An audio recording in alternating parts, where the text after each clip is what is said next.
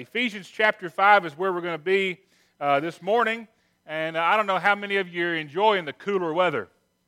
Uh, I like the cooler weather. Now, when it gets just bitterly cold, I'm not so crazy about that. But lots of folks like the cooler weather. You start thinking about Christmas and decorating for Christmas. I know some folks already have their tree up. No judgment here. Ours is up as well. And, uh, you know, we ask you not to judge us if you're one of those Scrooges who wants to wait till after Thanksgiving to put your tree up. But uh, no, hey, it's your preference, whatever you want to do. But, but I like cold. I like to look at the fire in the fireplace. You know, in town we had the gas logs, and that's just not the same as having the real wood burning in the fireplace. And we've had a few fires already. But, you know, first we had to get firewood. And uh, found out that Ernie had been selling some firewood. I think he's about sold out now, but, you know, I called Ernie up, and he brought a trailer load of firewood over, and and as he pulled up and I showed him where we was going to put it, and I thought, oh, I forgot to grab my gloves so I could help unload it. And, and uh, he's putting his gloves on, and, and I said, let me run back in the house and get my gloves. I started to take about an hour to find my gloves. But I didn't. I knew exactly where they were, so I grabbed my gloves. I brought them with me this morning just to prove, and you know they're getting kind of worn. These just the cheap gloves, and and so uh, anyway, work gloves. They're important when you're unloading firewood. They're important when you're doing a lot of different jobs around the place. And uh, you understand why you need gloves, right? And you understand how gloves work. I mean, you just lay them down and you say, unload the firewood. Well, don't we wish? You know, I had to move the firewood yesterday because we had we didn't have our permanent place ready where I was going to put it. So yesterday I moved it. And last night I could tell I had moved all that firewood. I wish these gloves would have done more of the work, but you know, until the glove is filled up, it's useless, isn't it? You could fill the glove with a lot of stuff. You could fill it up with sand. You could fill it up with dirt. You could fill it up with straw, like they do uh, maybe for a uh, scarecrow or something. But until the glove is filled with the hand, it is completely useless that glove can do nothing by itself. You see, that one's just still laying there. It's not doing anything. The only thing that makes the glove useful is a hand, nothing else. It works only as the hand controls it. It has no job other than the job that the hand has. And that glove never asks my hand what it needs to do. My hand never just gives the, the glove a job and and moves on and expects the job to complete it. And you know, I bet if these gloves could talk, they would complain a lot. That's what we do, isn't it? They'd complain a lot about all the work they have to do.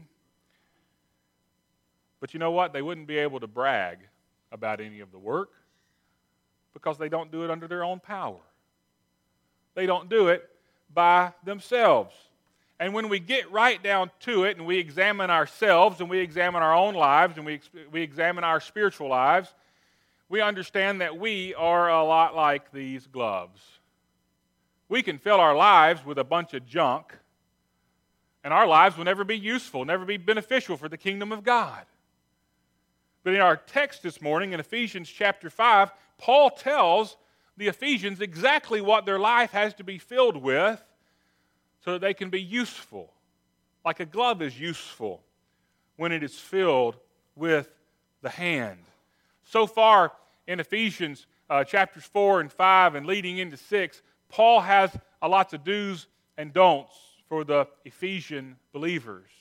But he stops right here in our text this morning that we'll examine, and he tells them how they're going to accomplish all of the things he's told them to do how they're going to be filled so that they can accomplish the will of God in their lives.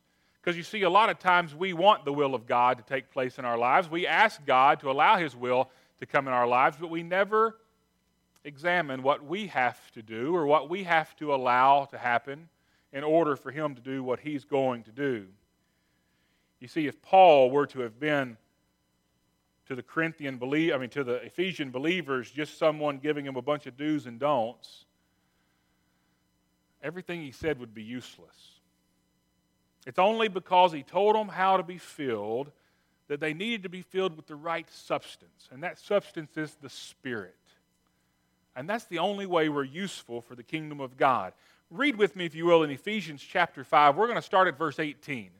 I'll catch you up to where we're at. So far, he's been telling them a lot of do's and don'ts. He's been telling them how to walk as a believer ought to walk, and that includes some do's and don'ts. It should. We're supposed to be different from the world around us. And so in Ephesians chapter 5, and beginning in verse 18, continuing his do's and don'ts here, he says, And do not be drunk with wine, in which is dissipation, but be filled with the Spirit, speaking to one another in psalms and hymns and spiritual songs, singing and making melody in your heart to the Lord, giving thanks always for all things to God the Father in the name of our Lord Jesus Christ, submitting to one another in the fear of God. Let's pray together this morning. Father, I thank you for your word.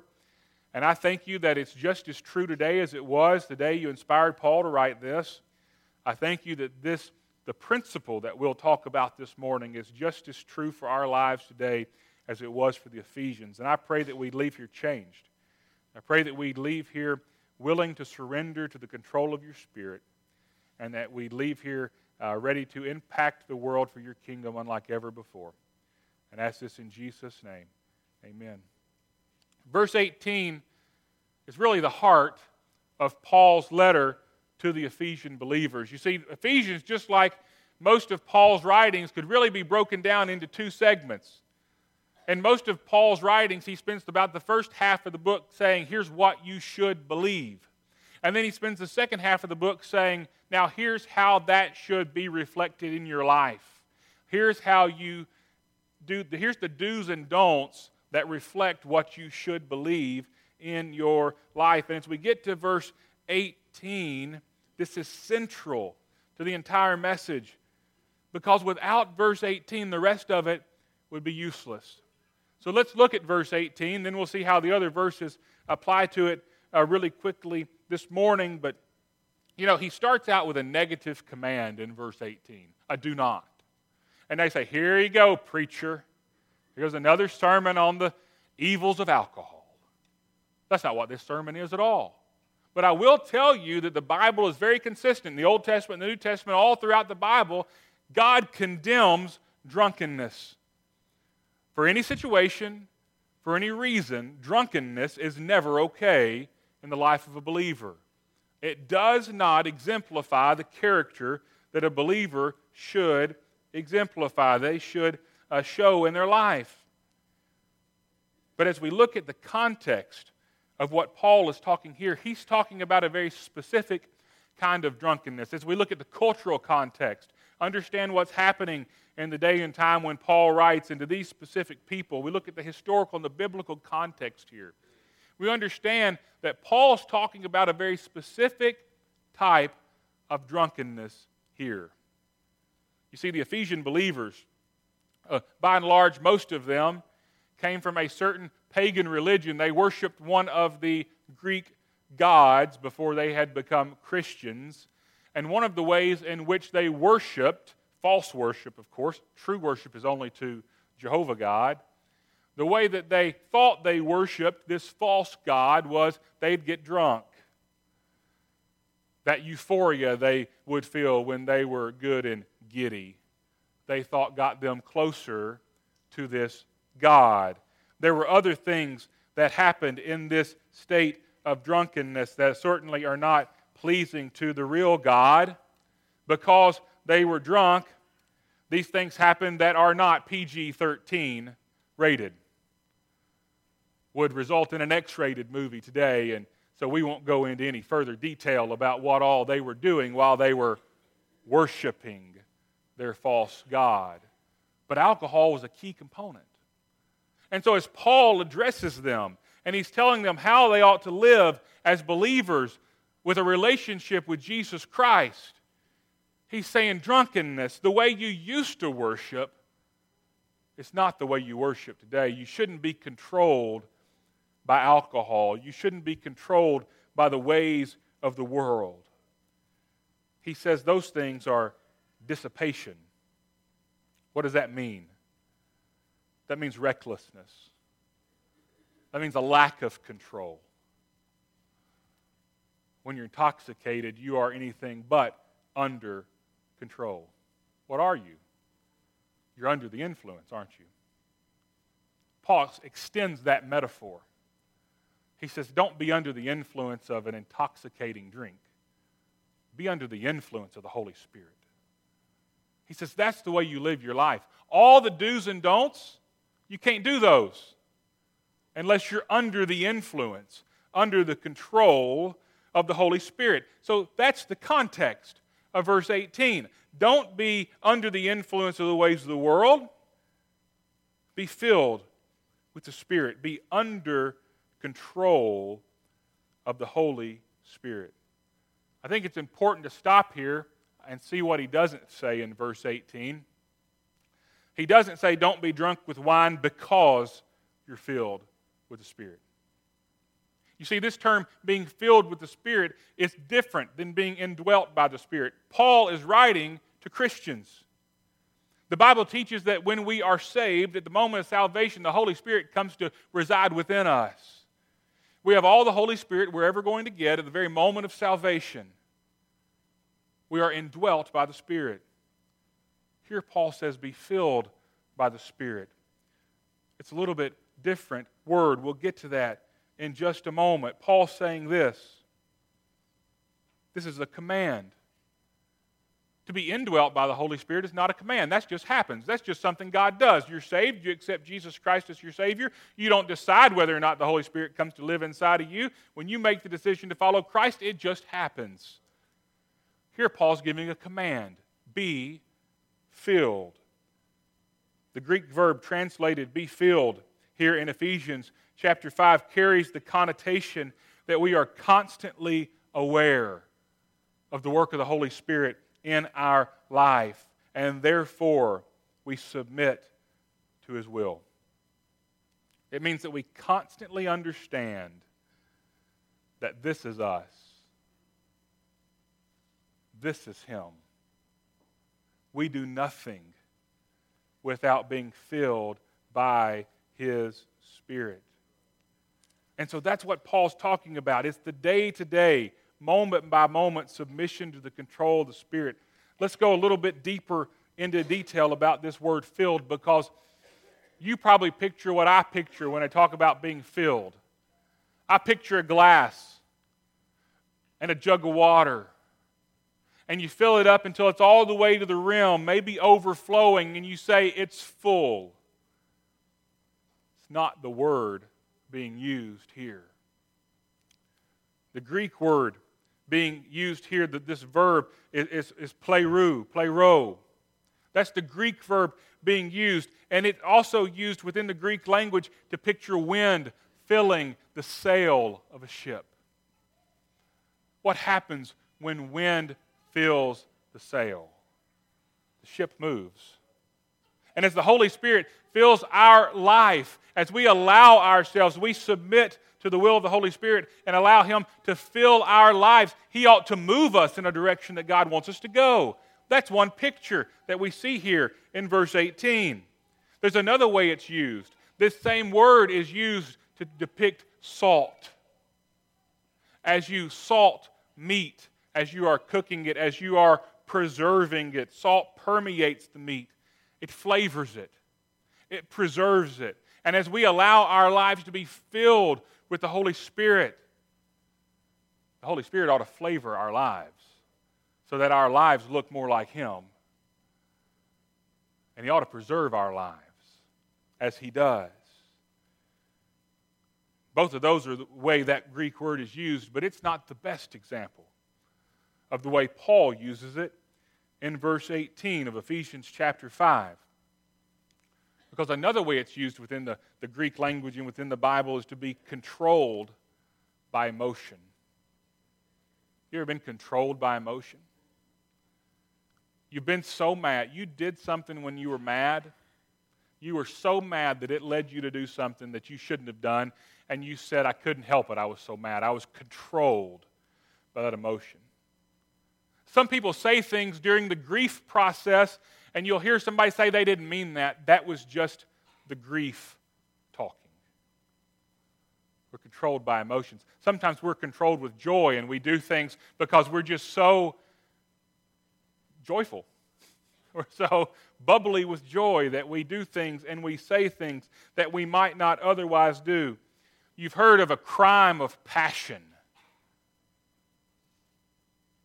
Same context that this word is being used. The way Paul uses the word filled is not to be filled as in filling a glass, but to be totally dominated and controlled by something. And in the context of verse 18, it is by the Spirit of God. That's the best correlation to what Paul is describing to be completely controlled. We cannot live the life we're called to live unless we allow the Holy Spirit of God to completely control our lives. He's there, been there since the moment we were saved. If you've accepted Jesus Christ as your Savior, as we already said, you are indwelt by the Holy Spirit. We have to allow that indwelling of the Holy Spirit to control our lives, and we'll talk about that more in just a moment. You say it doesn't sound like fun. Sure doesn't sound like fun to be indwelt by the Holy Spirit. Because if I'm indwelt by the Holy Spirit, it means that I'm abiding by all these do's and don'ts. And you know, there's some of those don'ts that I really like to do. This doesn't sound very fun, giving up all the control I have of my life. The Bible says that when Jesus Christ died on the cross, he bought you and me.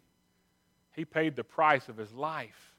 God so loved the world that he gave his only begotten Son, that whosoever believes in him should not perish, but have everlasting life. You are not yours. If you are saved, you are his. You really don't have control anyway. So you might as well make it fun. And I'll tell you, as we see here in the rest of the verses, that allowing the Holy Spirit to control our lives really is the best option. Because Paul says here's what it results in. Number one, it affects us personally. When we allow our lives to be controlled by the Holy Spirit, it affects us personally. Look what he says in verse 19. Be filled with the Holy Spirit from verse 18, speaking to one another in psalms and hymns and spiritual songs, singing and making melody in your heart to the Lord. You ever known somebody that just goes around singing? They've always got a happy tune in their heart. I almost said a happy rhythm because you ever heard the song, you know, there's a happy rhythm. Anyway, now it's stuck in your head like it's been stuck in mine ever since Mary mentioned it this morning. So it's her fault. And so, uh, but it's a, you ever hear somebody just walks around singing all, or whistling all the time? You think that person is happy, unless they're singing a sad song. But most of the time, they're not. Most of the time, when somebody's walking around singing or whistling, they've got a joyous song in their heart. It's something that even the secular world knows. The seven dwarfs knew it. Whistle while you work, and cheerfully together we can tidy up the place. I looked this up, I didn't know the lyrics. So hum a merry tune. It won't take long when there's a song to help you set the pace. It goes on, I'll skip some of it. It says, When hearts are high, the time will fly. So whistle while you work. The folks at Disney may not have realized they were employing a biblical principle when they wrote that little tune. Because when you're happy, a lot of times you got a song in your heart. You're whistling, maybe while you work or while you do whatever else. And you know what? Doesn't sometimes when people's doing that, it just gets on your nerves? Sometimes somebody's so happy it just gets on your nerves. Well, just start singing with them. And maybe it'll make you happy too. But Paul says when we're controlled by the Holy Spirit, here's, here's, here's the principle in all that singing it means you're joyful. When we're controlled by the Holy Spirit, we're joyful. So joyful that we're singing a happy tune or whistling a happy tune. But look exactly what kind of songs he's talking about. he says in Psalms. You familiar with Psalms? A whole bunch of them right here in the same book that's in your hand, right? You know what the Psalms are? By and large, they're praises to God. When we allow the Holy Spirit to control our lives, we ought to sing joyful songs that are, are praises to God. It's okay to sing the Psalms. You know, do that in a lot of churches. They put the Psalms to melodies and they sing the Psalms. Sing praise to God. It says Psalms and hymns. What are hymns? By and large, are songs about Jesus Christ and about the work that He did for us on the cross so that we could be saved. When we're under the control of the Holy Spirit, we ought to be joyful as we reflect on singing praises to God and about Jesus Christ, spiritual songs, singing and making melody in your heart to the Lord. When we're under the control of the Holy Spirit, it is not. He is not some taskmaster. And you say, Oh, I don't want to submit to that. It makes you joyful. You know, the mark of a Christian, I really believe, as this teaches and as the Bible teaches, is someone who's joyful. I meet some people, I've met some people in some churches, and they're so bitter and curmudgeonly, you think, how are you saved? How is the joy of the Lord not just bubbling out of you? We ought to submit to the Holy Spirit and allow that to happen. The next thing that Paul points out, the next consequence of being filled with the Holy Spirit by being under the control of the Holy Spirit, is that it affects not only us personally, but it affects our relationship with God. In verse 20, it says, giving thanks always for all things to God the Father in the name of our Lord Jesus Christ. It's a good time of year to think about being thankful. Even if you've already got your Christmas tree up like us, you can still observe Thanksgiving. You can still be thankful. And Paul told the, the, the Thessalonian Christians in 1 Thessalonians 5.18, in everything give thanks when you're under the control of the Holy Spirit, you have no choice but to be thankful, is what Paul says in Ephesians chapter 5. That means we give thanks for things with which He's already blessed us. We give thanks for the things that maybe we've been praying about, but He hasn't come through with yet. We give thanks for the things which He has refused to bless us with. Because you know what? He's smarter than us. I am some of the things I am most thankful for. I said some, not all. Some of the things I am most thankful for are the things that God closed the door on. Because He's smarter than me. When we realize that little thing right there, life gets better too. We ought to give thanks when everything's going good. And when we're under the control of the Holy Spirit, we're able to give thanks in the middle of life storms. Paul says, give thanks. When we're under the control of the Holy Spirit, we're joyful and we're thankful. And there's, there's one more thing. He says, when you're under the control of the Holy Spirit, it affects your relationship with other believers. Because when we're filled with the Holy Spirit, we are, let me use this is a dirty word, submissive. Now, you don't like that word. Most folks don't. Most folks don't like the word submissive. You say, I am me and I submit to no one. Well, you've got the wrong definition of the word. Here's what it means it means we're humble. It means that we know every believer has an equal standing before God. And when we submit to one another, it means I'm not superior to you in any way in the eyes of God, and you're not superior to me in any way. Now, he goes on, and we could go through this next part that we didn't read that people, some folks really don't like, like verse 22 Wives, submit to your own husbands as to the Lord. Boy, that will cause a stink in some places, especially in Congress and some other places. The world doesn't like that verse. Goes on to say, Husbands, love your wives, which is a form of submission.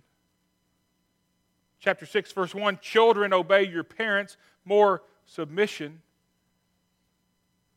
Goes on down here to say bondservants or employees submit to those who are over you. We don't like to think about submitting. We need to remember that Paul is talking about our relationship with other believers. He's talking about our standing before God. Do you know what submission brings to a community of believers?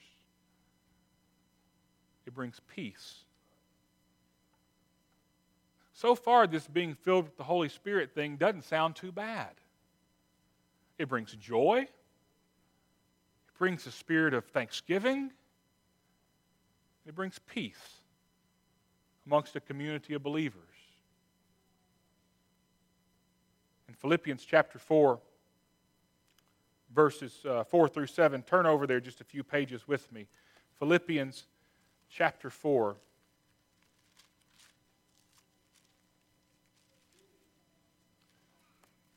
See how closely those three concepts are tied together all through Scripture. He says, Rejoice in the Lord always.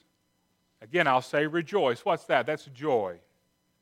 Let your gentleness be known to all men. The Lord is at hand. Be anxious for nothing, but in everything by prayer and supplication with thanksgiving.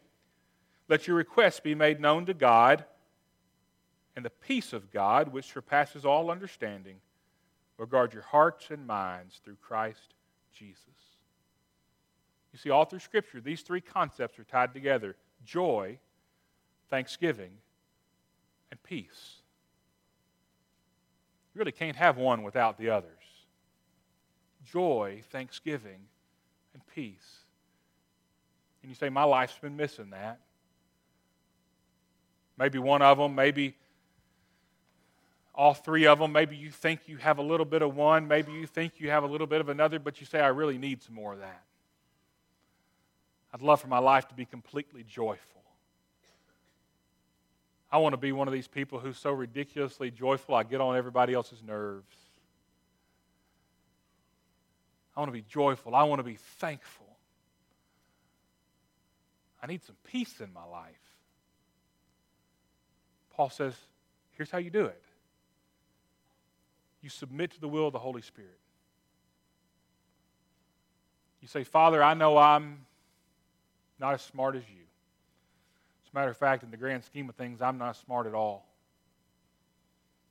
And your word tells me how to live my life because you're the potter.